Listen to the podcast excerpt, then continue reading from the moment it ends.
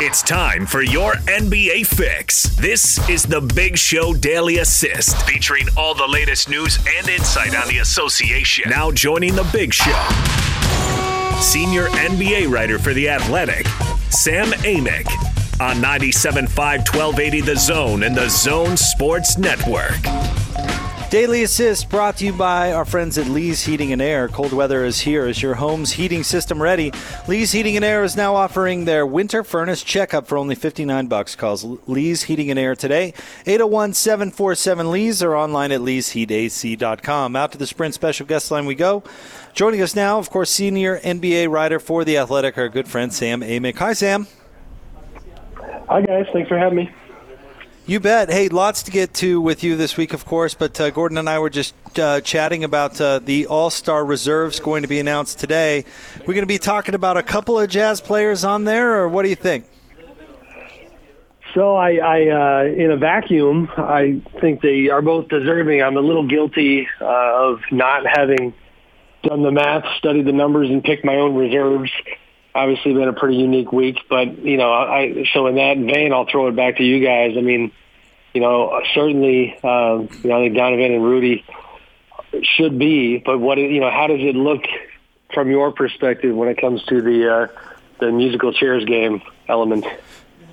The way I see it, and Gordon, I don't know if you're you're different, but I think Donovan gets in because the Jazz are better than the the team wise is better than some of his competition, like like Devin sure. Booker and Brandon Ingram, and then Rudy. I think it comes down once again to he and Karl-Anthony Towns, and I think not only is Rudy's team better, but he's also played more games. Karl-Anthony Towns has been hurt a lot, so that's I don't know, Gordon. You do you differ? That's kind no, of the way I, I, see it coming. Out. I down. agree, uh, Sam. I've I've looked at this, and I think both these guys should be in, and that's got nothing to do with the fact that we do radio in Salt Lake City. That's just uh, by looking at the situation, looking at the way the players, how they've performed, how the teams have performed. It just makes sense to me. I that's the way I look at it. No, I mean it makes sense to me too. I mean, listen, Karl, especially early on was, you know, just absolutely on fire. Um, and he didn't keep it up. Uh, like you said, he had some health stuff for quite some time. Uh, and, and the optics, in terms of, you know, that unofficial correlation between team success and all-star berths, the optics are terrible for the T-Wolves, right? Like they just, it's funny, just last night uh, in uh, Sacramento, I happened to sit at a, uh, a table with a bunch of scouts and it was like, boy, oh boy, like Minnesota came up and and the commentary was not kind. And so I think, you know, if if I'm a coach and I'm trying to reward, you know, success and, and different guys' part in it, uh, I'd certainly be looking at the Jazz. All right, Sam, you uh, you certainly alluded to it. It's been a tough week in a lot of ways in the NBA community, and I want to kind of give you a, a, a, wide berth to kind of take the, the conversation in whichever direction you you want to. But Kobe Bryant, of course, passes away at 41, and mm-hmm. we're now a few days removed. And how are you? Uh, have your thoughts changed at all? What was your initial reaction? Yeah, I mean, it's obviously extremely uh, challenging and and tough. You know it's been a long week. Uh, I just I keep going back to the fact that I I can't certainly imagine what the families are going through.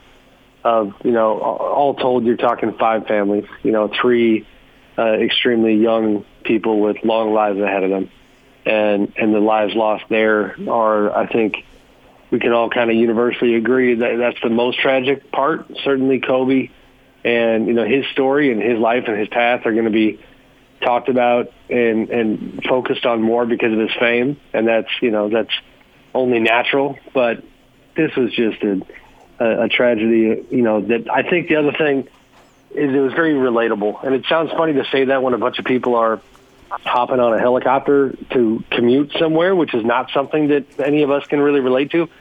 But you know, if you take that element away, I keep saying it this way that it's just it's heartbreaking to think that in essence like, okay, fine. They, you know, Kobe has a ton of money. We get it. In essence, this was just no different than anybody listening who, you know, has piled the family members into the minivan to go to some sporting event.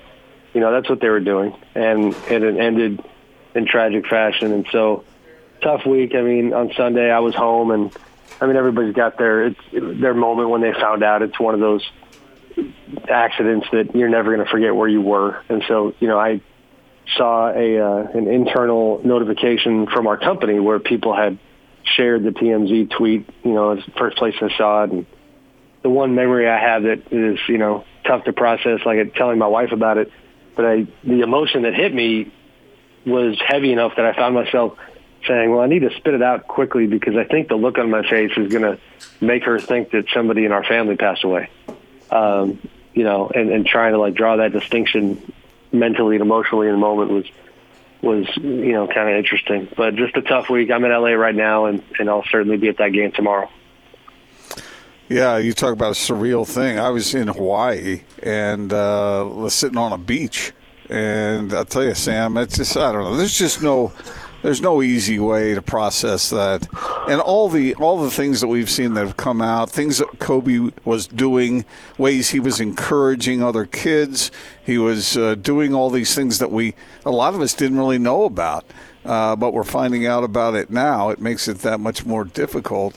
And he seems like the kind of guy you always wonder about players, and some of them gr- absolutely great players, how they're going to follow up their uh, initial stardom with uh, more life to live. And Kobe seemed like he was on the fast track to get uh, get all kinds of things done in this world. So it just makes it, aside from the personal stuff and, and his daughter and the other families, it, it just hits with that much more force.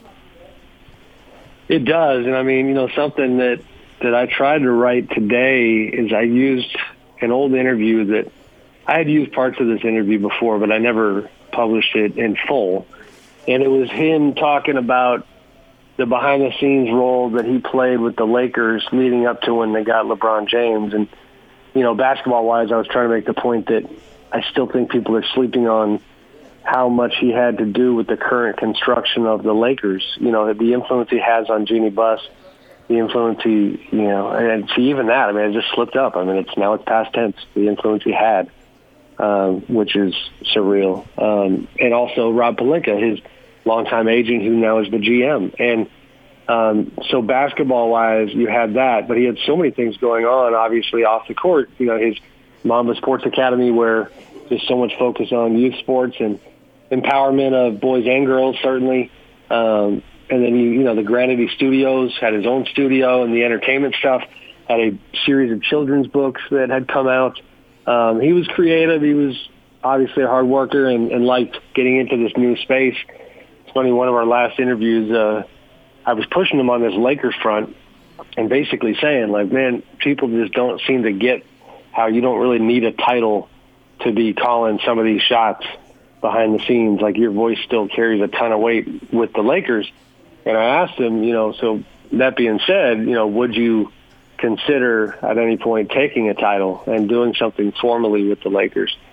And he kind of laughed and he was like, he's like, you you know, I like I, I run a studio, right? Like, and he was just being, you know, a smart aleck for, like, basically, like, you, do you do you see how busy I am? Do you see how many things I have my fingers into? And you know, he was trying to do that, but also to the family stuff is the toughest part for me because here's the thing: when people pass, we human nature is that we eulogize.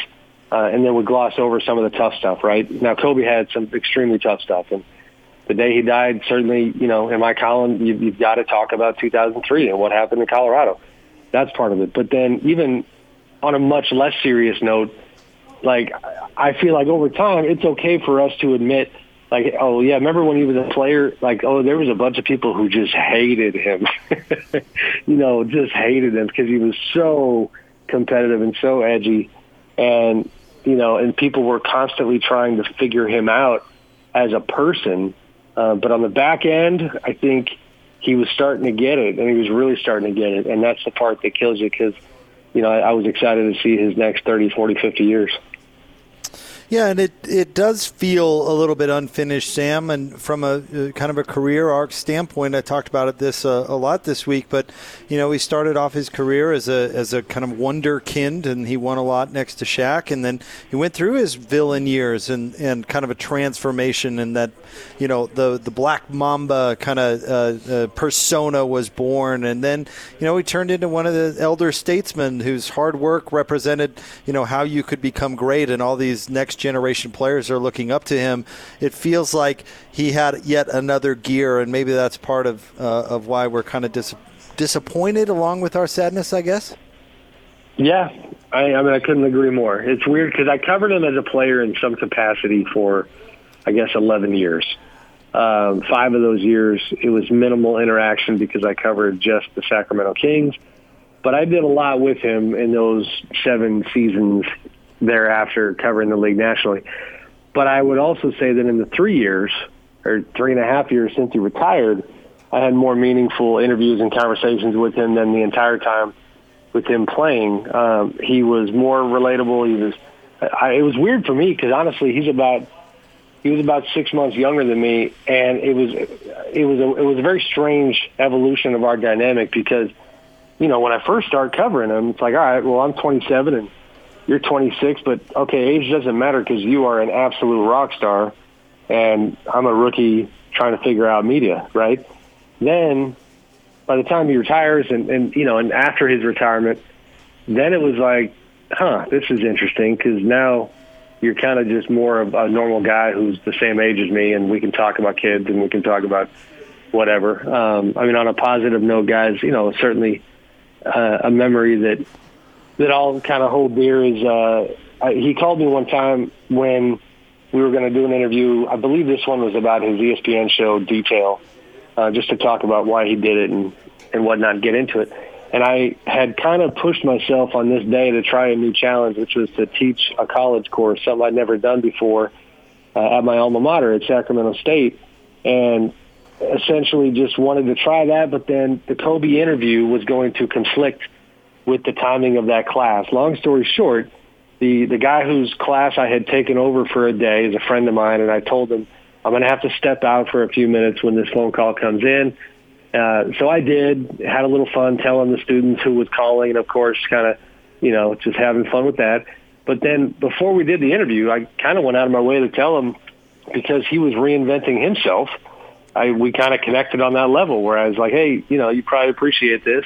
I'm out here trying to teach a college course, and the truth is, I I, I don't love public speaking, and I kind of was fighting through that to try to enjoy it. Um, and just the the theme there was evolution and and the stuff that brought people, you know, brings people together. And he was digging it. He's like, man, that's really cool. He thought it was neat that, that you know I was trying to to uh, kind of help the younger media folks out there figure out how this business works. And that's the space he was in. He was very curious, very creative, and and kind of starting all over on a bunch of different fronts. So then the question becomes, Sam, how what is the most appropriate way to honor Kobe Bryant? I, I saw a tweet earlier from Tom Tolbert who said the NBA should stop with the stupid. This is a quote from him on his uh, tweet. NBA should stop with the stupid All Star game gimmicks. You want to honor Kobe? Play hard for 48 minutes. That would sure. honor Kobe. Uh, I don't know all what's been talked about as far as these different things to do, but what do you think? Yeah, I mean, I love Tommy. He's great. Um, you know, I'm with him on that. You know, the it's fine. The thing today that came out, you know, I'm not going to sit here and be negative on it. It didn't, you know, it doesn't do much for me. I also got kind of reminded why I became a writer in the first place because my math skills are are sorely lacking because I sat there reading the press release going, wait, what happens? Like you add the score after three quarters and then you add the 24, but wait, I was just very confused. It's not a good sign for my, there's a reason that I struggled in math.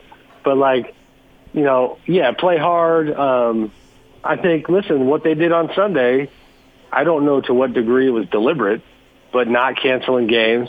Um, you know, now they did postpone, obviously, the Lakers Clippers game a couple nights later. But the Sunday choice, I was fine with that. Um, and then it also it kind of created a bunch of memorable organic moments when you know teams are taking 24 second shot clock violations and and half court violations with you know the eight and the 24. So that type of stuff is neat. It just you know authenticity is probably the the most important thing, and that's where the all Star stuff does run the risk of being a little bit gimmicky.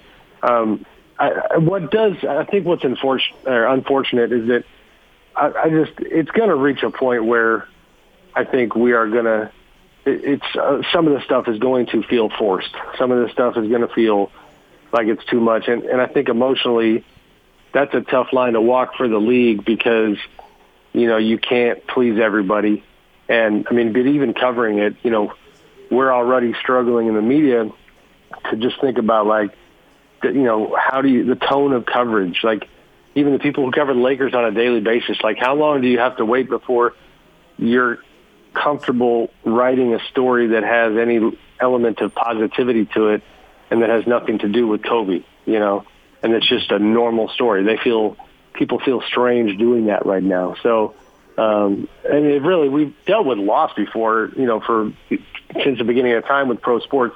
This one is to me it's different. It's you know the closest that I can think of, and I certainly wasn't alive for this, but you know Roberto Clemente going down in the plane at 38 years old. Um, it's the dramatic nature of the way that he died, and then certainly just you got to make sure you continue mentioning, you know, that in addition to his daughter, the other seven folks who who lost their lives too. It's just the scale of it is just really brutal. Well, Sam, thank you as always for your thoughts. Thanks for your perspective. We really appreciate it, and hopefully we'll be talking a, a little bit more hoop next week. You got it, guys. Appreciate you. Have a good weekend. Thanks, Sam. You too. You too. Uh, the great Sam Amick from The Athletic uh, joining us. And I, am glad we kind of talked a little All Star and, and, Rudy and Donovan with, with Sam at the beginning just to get his thoughts. And then, of course, you know, wanted to get his perspective on well, you know on been I, a tough week. Yeah, you know how I feel about Sam. I just think he is uh, one of the best and uh, a guy who really has things in, in order, in perspective. So uh, we really enjoy talking with him about any topic, really. How cool would that be if you're a guest lecturer at a at a college at your al- at your alma mater, and you got a chance to say, "Excuse me, students." Excuse me, I've, I got I've a phone call to take. I've got Kobe Bryant on on line one, so uh, pardon me. I'm going to just step into the hall for a moment there. Entertain yourselves. I'm going to be, you know, talking to Kobe. Well, I can't one up that story, but I have had times when I've been in the but middle you're of going stuff. to. And I've had an important phone call come in like that. Just then, Casey Kasem called me and said, "Gordon, I'm a big fan." Uh, it happened to me the very first interview I ever did. The phone rang. I was John talking Wooden to was just to upset. John Wooden. Yeah. Yep. Was it really? Yeah, I was I just swear to you. guessing that you would boast about you. No, it was John Wooden. Did what'd you do? I said I was I was in Wait, how'd you get a phone call? Uh, This was pre cell phone, no I was in a room. Uh, it was uh, at, at a journalism. and they said, uh, "Excuse me, Mr. Monson, John Wooden's on the phone." For Yes, that's exactly what you? happened. No. That is precisely what happened. I swear. Monson, Gordon Monson, John Wooden's on line two. John Wooden's on line Oh, two. it's John. Okay, yeah, okay, I'll hold it. I'll be right there. Tell John I'll call him back. So I, I talked, I, I talked to John, and I got off the phone. Uh, First of all, John was, you know, extremely gracious. More straight ahead. 97.5 and 1280 the zone.